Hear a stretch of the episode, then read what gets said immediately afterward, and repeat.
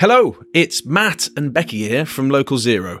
Just a quick note to say before the episode starts that from April 2024, Local Zero will be looking for some new funding to keep it going. We never imagined when we started three years ago that we'd rack up tens of thousands of listens across 130 countries and with a website hosting over 80 episodes. We've also met and worked with some incredible people, including Chris Stark, Hannah Ritchie, Jim Skea, Hugo Tagholm, and so many more. And we've been able to showcase so many amazing local climate initiatives from all over the UK and far beyond. But sadly, keeping the pod going costs money. If you or your organisation would like to partner up with the pod as we move into an exciting new chapter, then do reach out to us. You can contact us via our email, localzeropod at gmail.com. That's localzeropod at gmail.com Alternatively, you can contact us on X, formerly Twitter, at localzeropod, or on LinkedIn, direct to Matt Hannon or Rebecca Ford. Finally, to help us in our quest to secure funding, we want to hear positive stories from listeners about how the pod has influenced your life and your work. And we hope to do a very special episode on this too. So please help us continue the fight against climate change and bring local climate action to doorsteps across the world. Thanks for listening. Now back to the pod.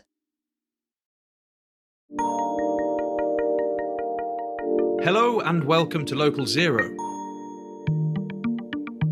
Throughout February, we've been talking to people who've been working hard over the past four years to help turn their communities into energy smart places.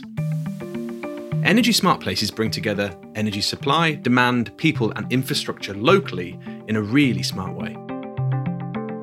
This is the fourth and final weekly episode of our mini series, covering some of the very exciting findings from smart local energy projects that have been funded through the UK government's Prospering from the Energy Revolution programme, or PFER for short. All three of our previous chats on policy, finance, and skills are available now wherever you get your pods. This week, we'll be focusing on how these cutting edge projects have impacted and engaged with citizens and communities. Joining us later are Eva Gudunex from Repowering and Jamie Ray from the Electric Storage Company. So, more from them later on. And as ever, if you're a fan of Local Zero, do take a couple of quick seconds to subscribe and follow us on Twitter at Local Zero Pod. If you're on Mastodon, then you can reach us at hashtag Local Zero Pod. You can also find us on our website, localzeropod.com, or send questions to our email at localzeropod at gmail.com. No stone unturned there, Fraser. Plenty of ways to contact us if you need us. We're extremely well branded, that felt. So, so how, how, are you? How are you getting on? I'm good, Matt. How have things been with you? Good. Yes, this has been something of a marathon of episodes. We've been churning these out weekly. So uh, I don't know about you, but I, I feel uh, punch drunk from from getting all these out. But I have to say, it's been been excellent fun, and we've learned a tremendous amount. I'm just glad we recorded it to uh, play it back to ourselves and remind us what we what we should know. Absolutely, absolutely. I, th- I think one of the, the key takeaways from all of this is that even doing weekly episodes just isn't enough time to get into all of the exciting things happening in the space, all the yeah. all the work that's been going on, all the lessons that have been learned, all the, the impacts, all the things happening going forward. It's it's it's massive, but it is exciting. That's the the key word, I think. And just how quickly this space is moving forward. You know, in terms of what our homes, what our workplaces might look like, not just in the kind of you know in the uh, distant future, but in, within the next few years, because this is what this this program is set up to do is is to provide proof of concept, not just proof of concept, but actually get this in people's homes and workplaces, and to show this works. This can save people money. This can bring emissions down, and ultimately, and this is the big one, make your life a little bit better. Absolutely, it's the the amount of work, the sheer scale of work. When you think about it, even with our you know three, this will be four little episodes about the Prospering from the Energy Revolution program, which you know is is one of a, a, few spaces where innovation here is happening. The main space where innovation on local energy systems is happening. Mm. The scale of that work from these episodes, the the topics that we've covered, the the projects that we've covered, yep. from anywhere you know the the the project, the Green Skies project in London, to the projects in Oxford and Oxfordshire, yeah, uh, to Orkney. We've the the amount of ground is is massive. UK wide. And that's really important to, to, demonstrate. This isn't just concentrated in one, you know, it is, it is. borough or region. Uh, this is something that all UK citizens can benefit from. And, and I guess the value of today's episode is well, how do we engage with these citizens? How do we articulate the types of impacts that they'll feel? How do we encourage them to sign up? Because ultimately, this is going to go from what is a you know, grant funded uh, program where individuals, households, companies are being asked to sign up for, for some kind of benefit, but you know ultimately to generate knowledge and, and be part of the experiment. This is going to be on the open market in due course. In fact, many of these systems uh, are already. And so, you know, we've got to encourage them uh, to think differently and to actually put their money where their mouth is. This is crucial. This is crucial. This isn't a, a nice to have. This isn't a distant, far away concept. This is in terms of ways that we can fully address the climate emergency. Bearing in mind that's our, you know, our, our primary concern, addressing that and Yeah. and supporting a just transition in the energy system. The opportunity from local energy systems, smart local energy systems, is massive, and the the demonstration from initiatives like this um, have, have brought us forward leaps and bounds. And I think that that that point on citizens and communities, this came out of our our previous episode, it was uh, Louise Louise Alter from from Equans, who's been on a few different projects, raised this um, this element of the impact on citizens and communities and how you engage with with people within this process. Yeah. is so so fundamental because ultimately these things are. This is this is how you heat your home. This is how you interact, whether that's with your bill, with your local community, how you get around your town or your city. All of these things have an impact directly on you. And doing it at that local level, those with those sort of with those lessons, we can bring that even closer to people, mm. which is why it's so crucial to to make sure that we're we're doing all we can to bring people everywhere on board, not just those who can afford it as well. I've been rather inspired by what we've heard over the last few episodes, and I have actually uh, put my name forward to, to become uh, shouldn't say guinea pig, but a guinea pig um, in one of these uh, one of these projects. And uh, I'm rather excited. I haven't been selected yet, I might say, but it's for the Energy Systems Catapult uh, Living Lab, um, and I put my name forward to be part of their uh, TADO trial. TADO trial. I don't know how you pronounce it, but it's for smart thermostats, smart radiators. Some people will get excited by that. Some people may be hitting the snooze button. But if you can think about something that's going to shave off 10, 20% off your gas bill, that becomes exciting.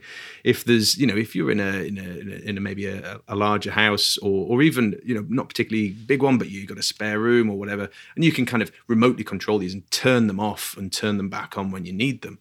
Um, uh, so anyway, watch this space. I'm going to potentially have somebody in tearing up uh, carpets and put it in uh, all sorts of uh, of gizmos and gadgets. But um, yeah, could be very excited about that. And for me, from a learning experience, you'll see how these individuals, how these citizens feel firsthand because they're they're putting their trust in these in these projects and to make sure that they're, they're looking after them, but they're going to be treated well and uh, positively impacted. That's super exciting. It's super super exciting, and I there's there's a whole there's a wider.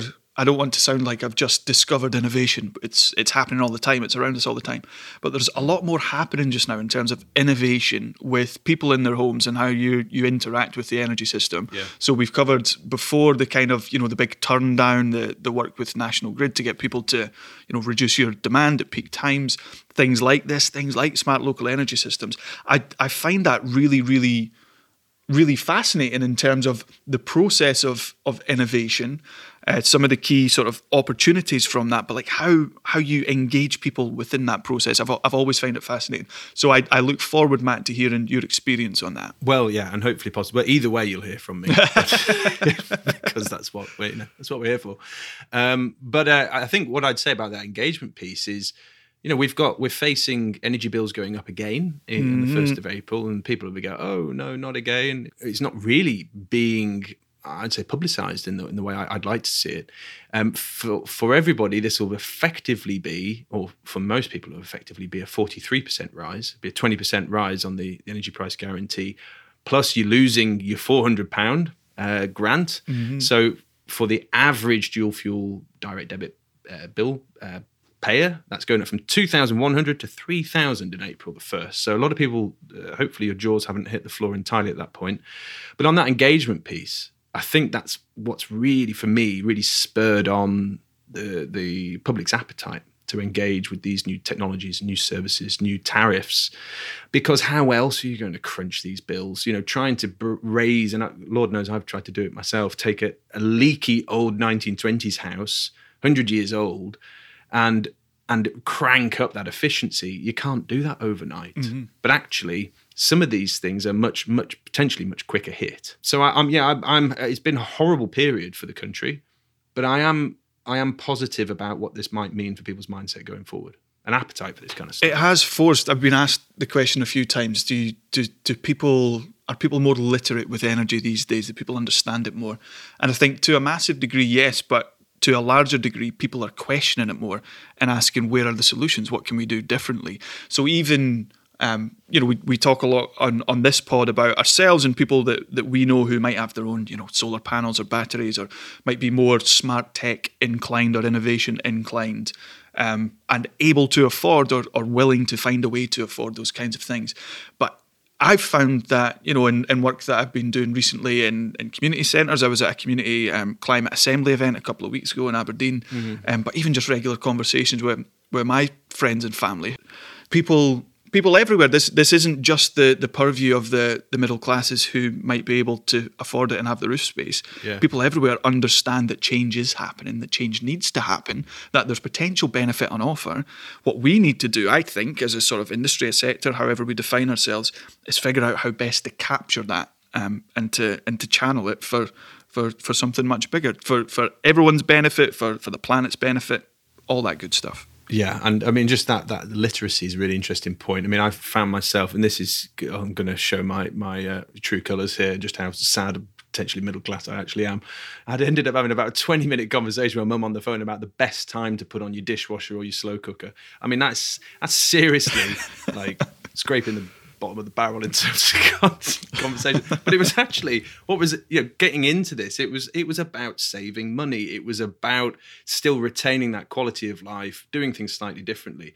And she was teaching me stuff. You know, this is I've been around the block on this subject for quite a while, and here, here, she was. Oh, did you know this? Did you know that? And so maybe there is something in this, you know, this crisis in terms of driving that literacy. But as you say, a lot of it boils down to do you have the autonomy? Do you have the disposable income to make those interventions? Yeah. And this is a this is a critical issue as well and something that actually delivering energy more locally provides new opportunities for because part of doing this fairly is ensuring that people are are engaged with brought into the process uh, meaningfully that they have an ongoing role within that process as well as the ability to benefit. And that speaks really really neatly to the, the topic of our, our session today. So I think without any further ado, let's bring in the guests. Hi there, my name's Jamie Ray. I'm uh, the operations director for the electric storage company, and I was responsible for delivering Project Girona in Coleraine in Northern Ireland. Hi everyone, my name is Eva, and I work for a community energy development organization called Repowering London. And I'm here to talk about a project that we worked on recently called Green Skies in the north of London in Islington.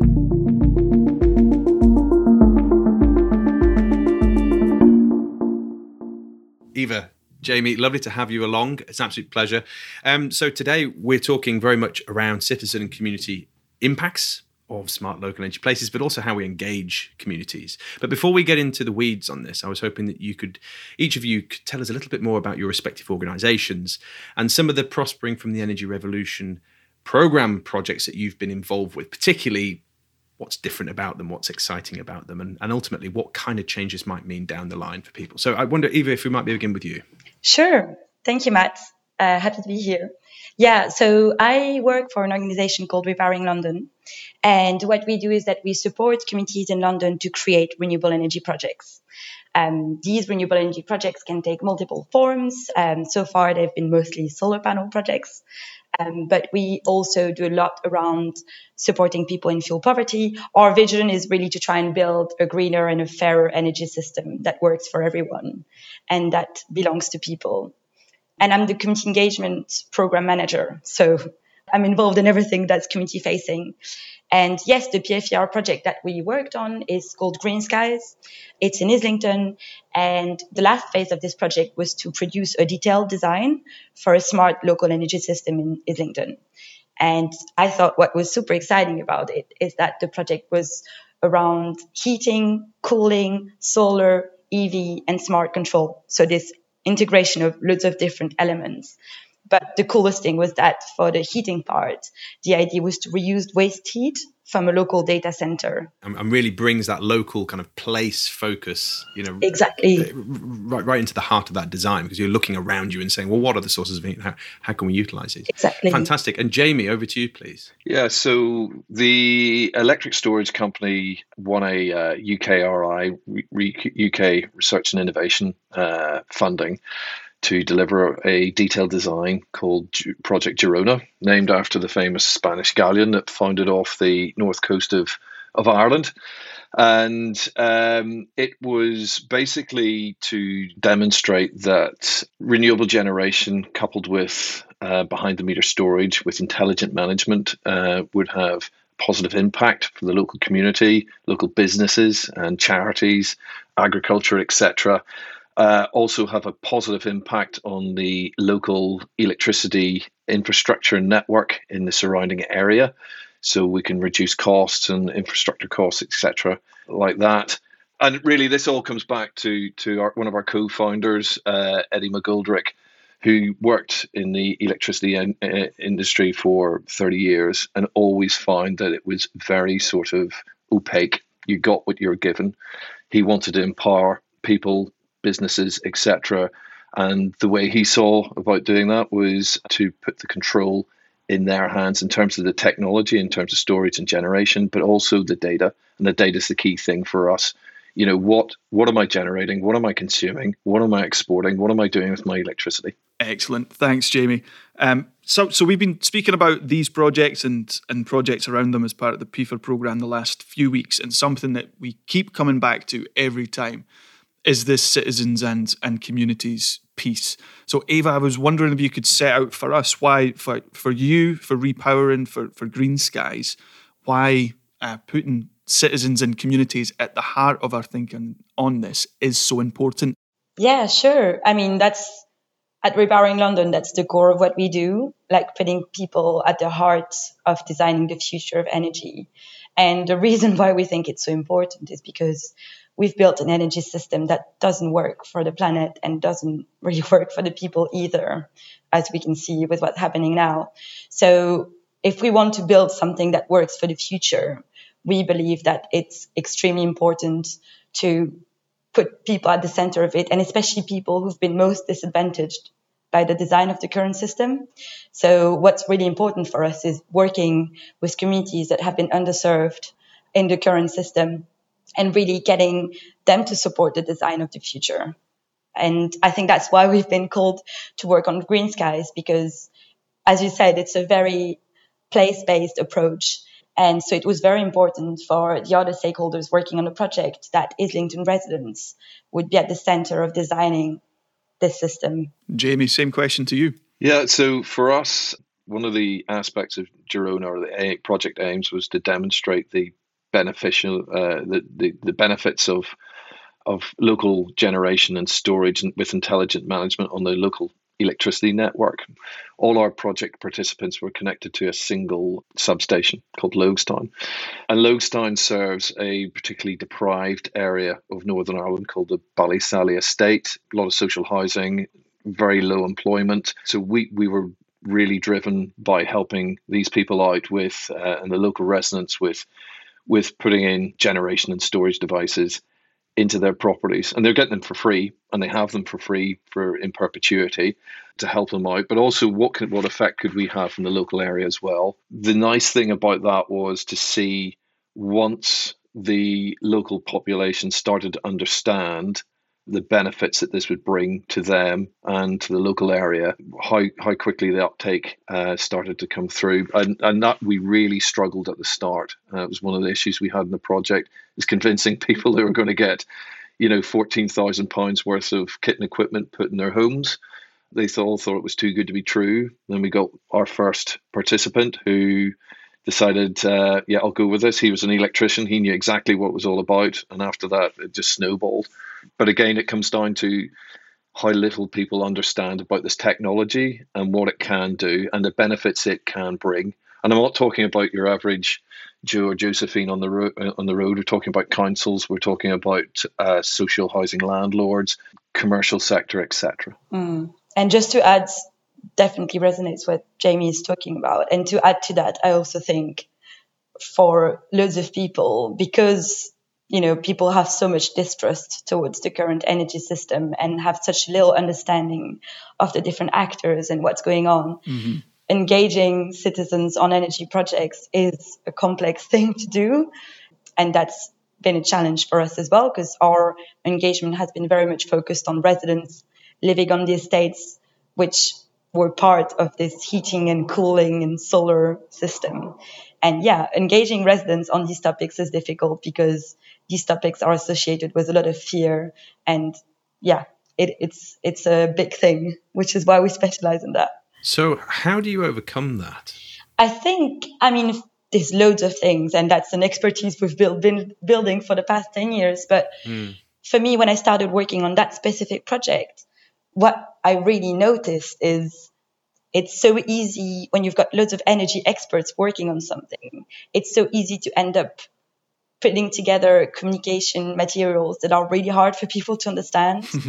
and yeah. even for me, when I started working on it, having studied energy, there was so much I didn't get because it was a complex project. And the, the terms that we use are just so technical. And that's a general thing that I feel strongly about is that we are making energy too technical very often. But if we want loads of people to really start, you know, like if we want these projects to be approach, like approachable and accessible for most people, we need to like steer away a bit from this technical jargon. So one of my first things when I started working on it was trying to really break down the terms and make everything much much simpler. I, I mean, I completely take that and think that's part part and parcel of what we try and do on this pod is is to translate many of these complex issues into a, into a language people understand. But uh, and and that's very important that communication element. What what though are you looking to communicate with them about? Are there certain issues that you're wanting to engage with them about that you find you get more traction about? Because um, I guess you're trying to to whilst you're not actually selling them anything, although in a sense you're trying to get buy-in rather than uh, you know a purchase. Yeah, you're, you're, still trying to sell them a vision. An idea. Okay, so what yeah. what what's what's what kind of values are they are they looking for? Sure. Yeah. So quickly, I mean, one of the big things about this project, Green Skies, was that we wanted this system to be co-designed with residents. Mm-hmm. And the reason for that is a new system like that, like a heating network, which is which was a big thing of this project. A heat network implies more infrastructure. It implies building an energy center next to people's estate. And so we wanted these energy centers to be co-designed with residents. So we needed to talk about this project and we needed people to understand the project so that it, then they could feed into the design and, you know, do this with the experts together. Um, so that was it was not only about the buy-in, but we actually wanted people to actively participate in designing this thing. There's, there's, a couple of things there I would agree totally with what Eve is saying. Is you have we find this in our own project team that we were all immersed in this mm. project. We knew what it was about. We knew what the detail was, and then we were producing content and flyers, etc., that really to your average person they didn't quite get and it didn't land with them. And we rapidly understood. Now we kicked the project off as the first lockdown came in, which frustrated us somewhat as well, where we couldn't do go face to face with people.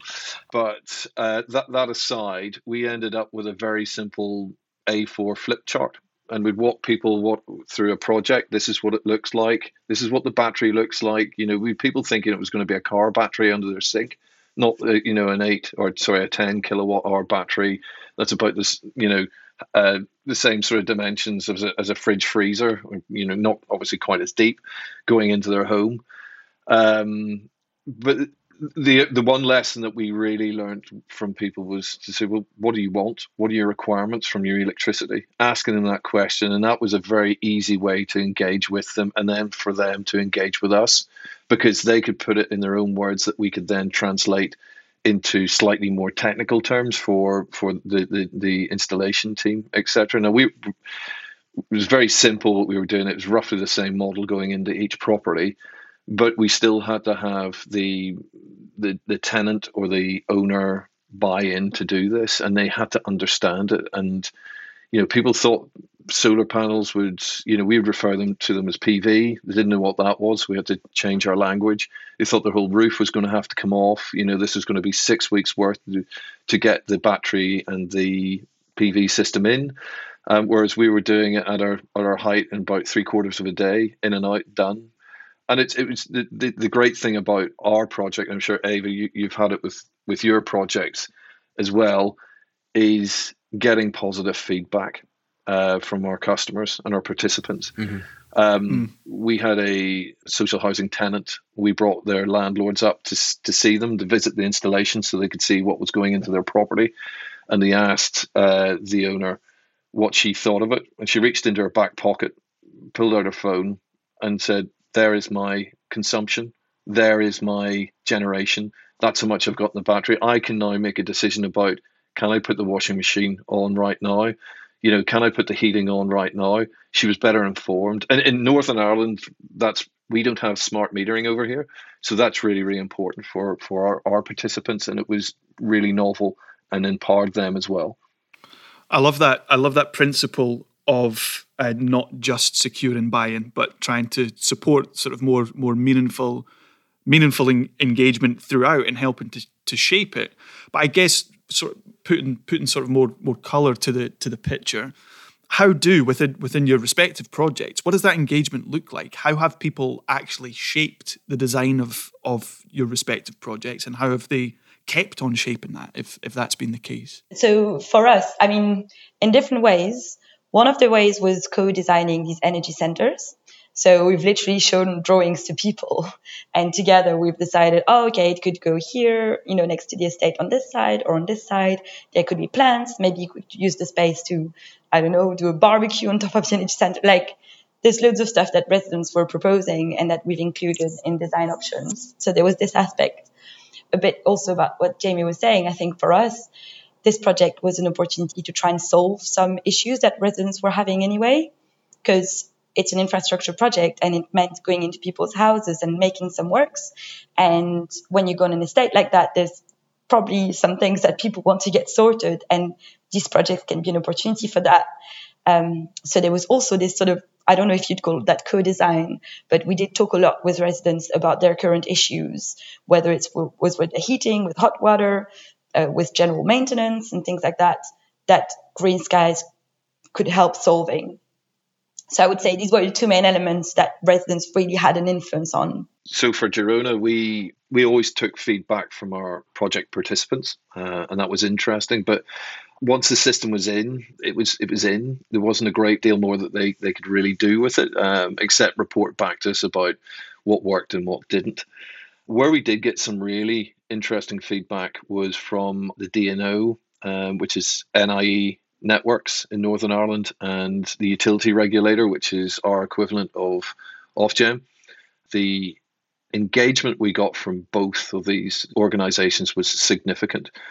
And one of the project team said that they've, they've seen light bulb mo- moments, what this technology is actually doing, you know, how we're providing them hard data that they can plan on. And for instance, we were we were talking about if we were to scale Girona into a large uh, town or city, what would that mean?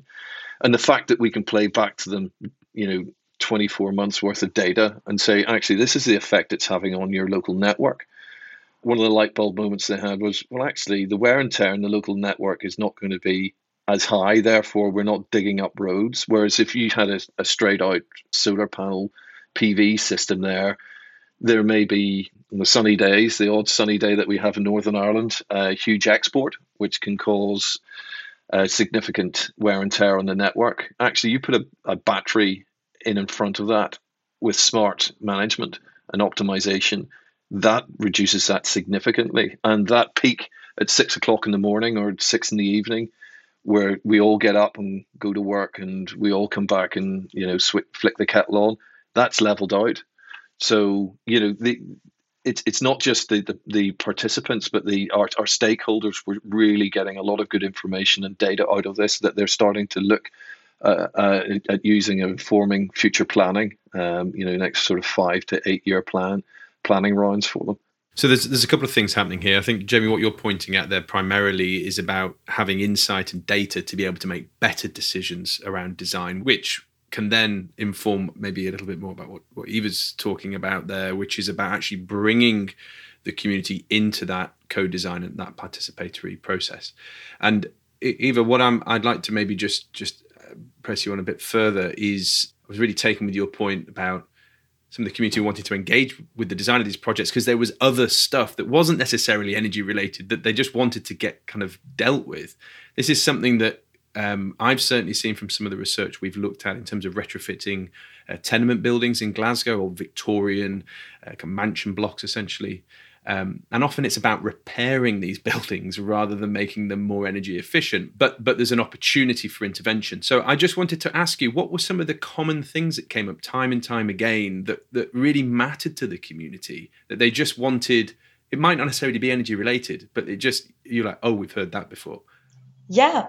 So as part of this network that we were designing, we chose estates that had a communal heating system because that's what enabled to, you know, it was, it's then relatively easy to change the heating source when there is communal heating for the whole building.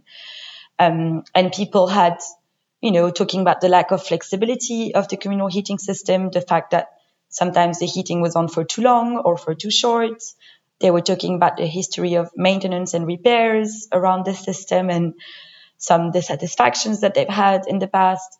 So there were loads of stuff about the current communal heating system, basically. That was one of the big things that we ended up talking about. Yeah. And then the other big thing really is around cost. I think that was what was quite hard with engagement on this project is that we're talking about very early stages of a project. We're designing something, like we're just making plans and we wanted to talk to people about these plans but obviously people are very focused on how much is this, is this going to cost me? What does this mean for my bills? And we didn't even really know that yet because we were at such early stages that it was very hard to say especially when you're working with council estates which have their own billing system yeah. um, for the communal heating. So it's all really complex and then you want to engage people. Uh, uh, yeah I- exactly. Yeah, and quite place specific. I remember my, my sister living in the south of London in an old Victorian uh, mansion block with a district heating system. Yeah. Goodness knows how, how old it was. Um, but the service charge just to keep that thing running, you know, uh, it was kind of all bills in, but you'd have thought, I think it goes back to a really important point is value is relative and it's benchmarked against what what you currently have. So I think that's really interesting. You're asking those questions. J- Jamie, is there something that came up with the communities you were dealing with? You know, time and time again that there was a, to the top three things that, that, that bothered them or they wanted dealt with or, or opportunities? Well, the, the first thing that hit us straight off the bat, and I'm sure any sort of smart electricity system that's going in, and I'm, I've got no doubt every your projects will be the same, is there has to be some sort of broadband connection for the thing to work. Um, one of our precursors, and it was absolutely heartbreaking. You go to some of these these tenants um, and you say, "Look, will you do this? Are you happy for this to go in?" They're saying, "Yeah, we'd love to."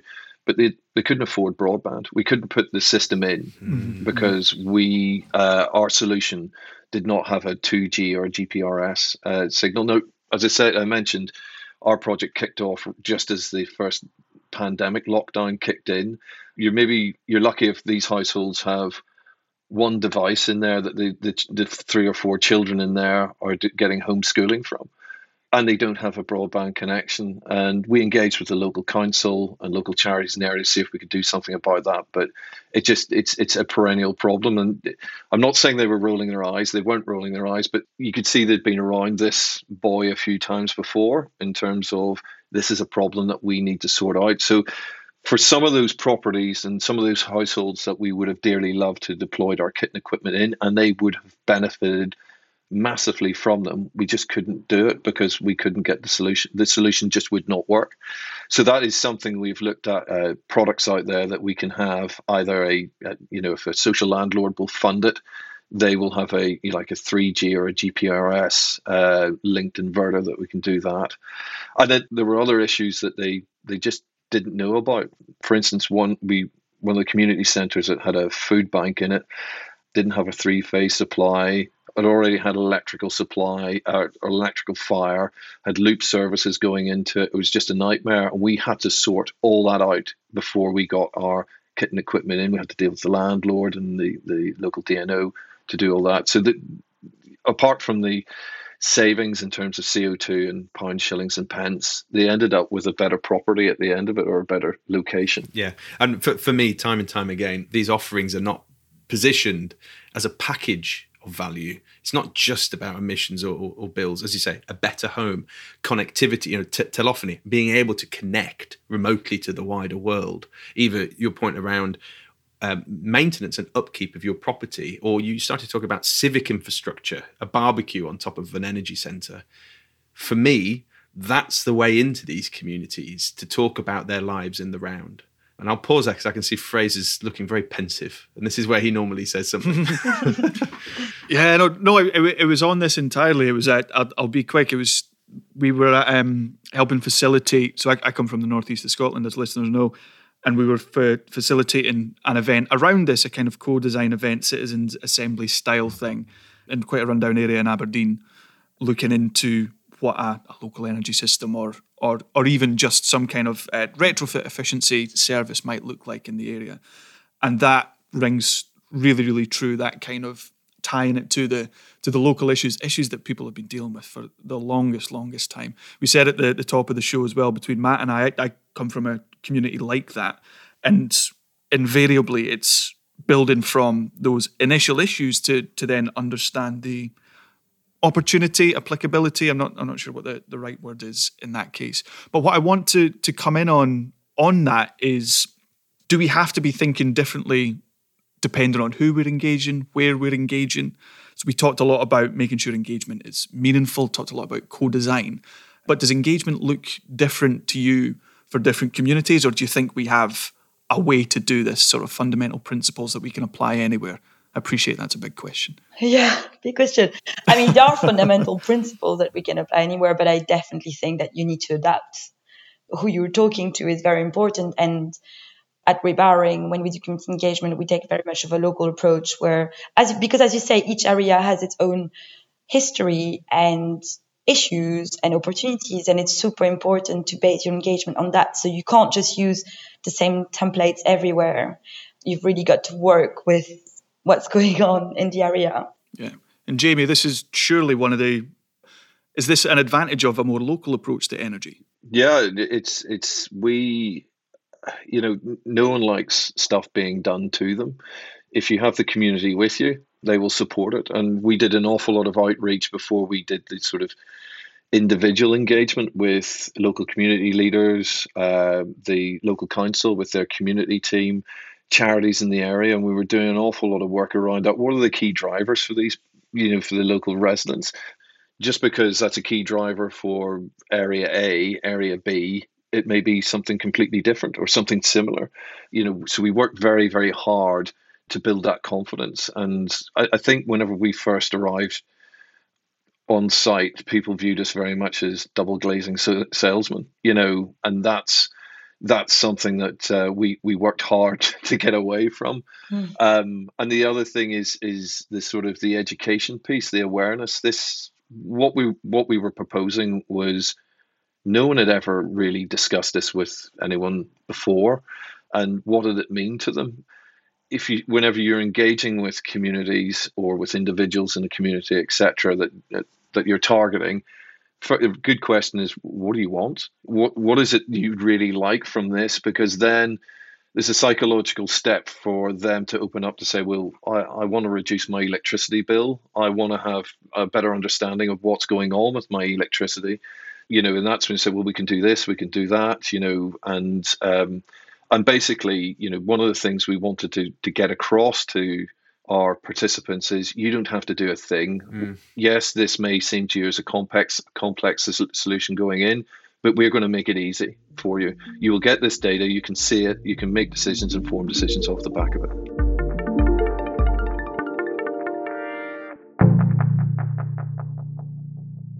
I just had a, a, question here around the costs and the benefits and, and distributing these in a fair and just fashion. So, at, at the heart of something we often talk about on this show is a just transition. And obviously, certain communities or members of communities are going to be more or less able to afford uh, these types of systems. And then also, so maybe better positioned to benefit from them.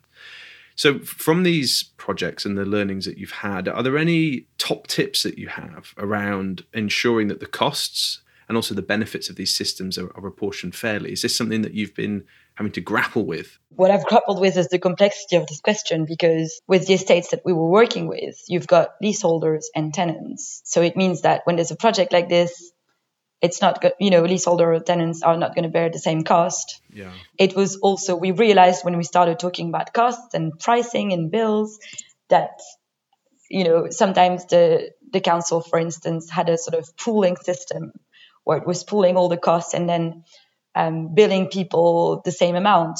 But then do you have to change that and make it proportionate to the surface of the the flats? Or do you actually have to use me- a metering system? Or do you have to do it depending on the income these are such big questions and we didn't we didn't nail it down because it's it's complex and it's something that you also really need to involve the local authorities on Goodness, that is complex.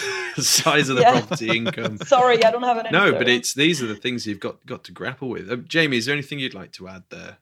for Girona, it was a, it's, it was artificial. The tenants and the uh, owner occupiers didn't have to pay for a thing. We were giving them this for free, and it's amazing how many people said, "I don't want solar panels on my roof." Really? You know, you, you know what the technology is going to do behind that. Yeah, it's purely down to the aesthetics. And I think those people are now probably kicking themselves um, now that you know electricity prices have skyrocketed, etc. But to an- answer your question, exactly the same as Ava. You know, dealing with landlords. Uh, you know, we we stayed clear from private landlords because they were just a nightmare to deal with. Social housing landlords, completely different. They were bought in, and actually, we had the major one in Northern Ireland as one of our stakeholders. But it's it's it is it's it's quite a difficult question to answer, if I'm honest with you, Matt, because each location is different.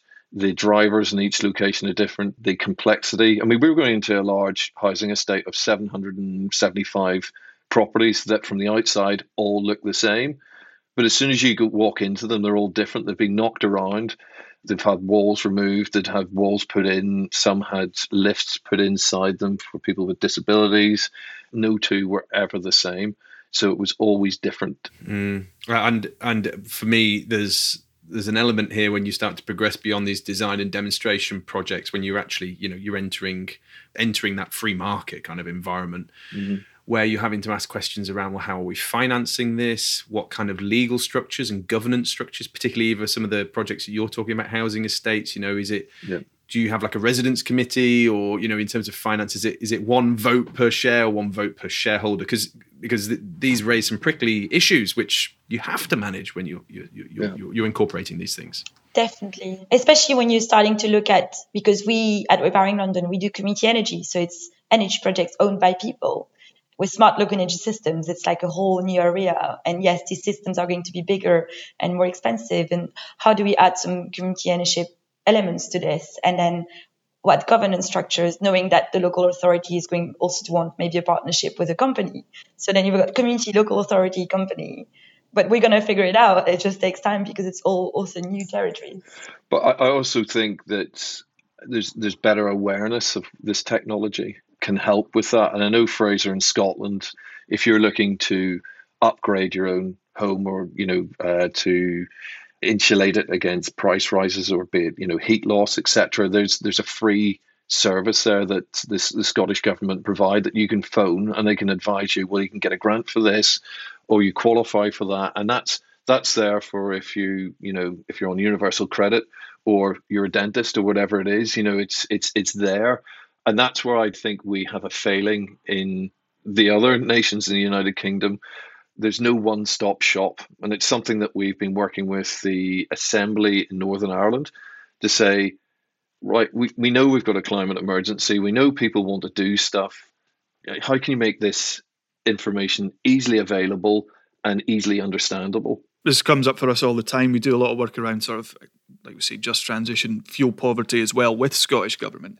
I was wondering, uh, Jamie in particular, because this this isn't just about engagement, but also about impacts. What have in the, the the trial that Girona ran? What have the impacts been for for citizens and and for the, the wider community? Okay, so Girona, we installed 60 batteries in, in various different properties, two community centres, three dairy farms, one commercial basis, and the rest was a mixture of residential, both social housing and privately owned.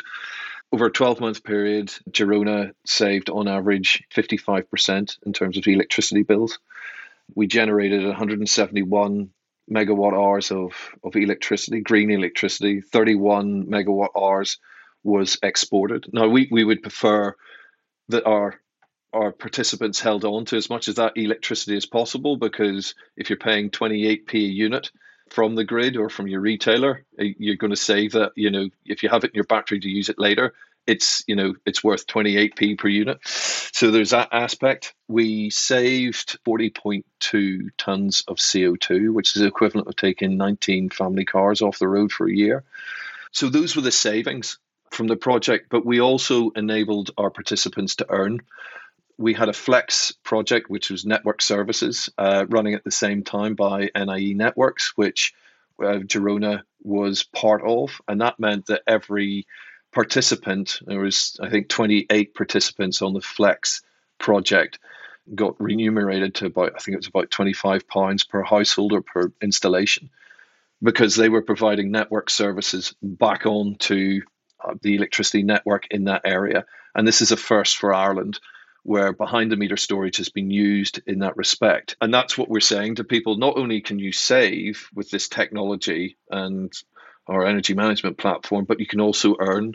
And we, are looking to go further with that in terms of com- on the commercial side, where we're actually looking at things like energy trading and working with the day ahead market, etc. So you can have large if you've got enough people in a community or a business with enough storage, they can sell and buy electricity wholesale. So they can take advantages of those peaks and troughs. And actually, if you have someone like the Northern Ireland Housing Executive, largest um, social housing landlord in Europe with over 86,000 units, suddenly that becomes an interesting prospect for them because they could be potentially, you know, you part of your tenant's rent is going to be their electricity as well, all lumped in. They're not, you know, paying a retailer for that. The housing executive could potentially provide that for them as a standard charge, say 40 quid a month or whatever it is, up to a certain level. And these are the these are the possibilities and the the that we're exploring because you know that's where the mass, uh, if uh, if you like, if you have this technology en masse, these potent- these opportunities start to become more and more um, of a of a reality. Thank you so much for all of your insights. Normally, we end each episode with giving you the opportunity to summarize all that you know in just sort of 10 or 15 words. So no no no, no pressure. But what we'd really like to hear imagine you're pitching to the new minister of DESNZ. Is that what we're going with phrase now? DESNZ. Okay, new minister of DESNZ, uh, or at least the old minister of BEIS. And I know this is increasingly, you know, on their agenda. Community engagement to maximize positive impact. Just in a few words, what what would be the number one thing you'd be telling them to do? Okay, sure. I think something that I've learned uh, the past years working on community engagement for energy projects is that you can't just talk to people about the energy future without talking about the problems of the present. You can't just sell a dream and ignore what's going on right now. And that's really important in everything that you do when you talk to people about energy or really anything else. Brilliant. I feel like we've got a, a new tagline for the uh, for the department. There we go. Thank you, Jamie. I, I, I, for me, it's it's dead simple. Just educate, educate, educate. People need to know this technology's out there, the benefits it can bring, you know, on an individual basis, on a household basis, but on a you know a regional and uh, national level. Yeah, I, I think it's crazy. In 2021, the island of Ireland had 41% of its electricity was provided by renewables. We don't talk about that. People don't really care about it, but people need to understand this. And going back to Eva's point at the start, we can't have a bunch of engineers talking about engineering solutions. You know, it needs to be in plain speak that people understand how easy it is to actually do this. Because the more more people understand it, the more more market pressure will be out there, and we all know that governments listen to uh, market pressures. So that's probably the best way to do it. Good. Well, you're essentially calling for more episodes of Local Zero, Jamie, and that I wholeheartedly support. So thank you, Jamie. Thank you, Eva. It's been an absolute pleasure. Thank you both. Thank you very much. You've been listening to Local Zero. We hope you've enjoyed these special episodes on the Prospering from the Energy Revolution programme and that we've been popping into your devices weekly rather than fortnightly. We will be back to an episode, we regret to say, every two weeks from now on. A polite reminder once more that if you haven't already, please, please, please subscribe to the pod wherever you get your podcasts from. Find and follow us at Local Zero Pod on Twitter or email us at localzeropod at gmail.com if you want to share some longer thoughts. And if you have one spare minute, please leave us a review if you can and help us climb our way up the podcast charts. But for now, thank you for listening and goodbye. Bye bye. Bye.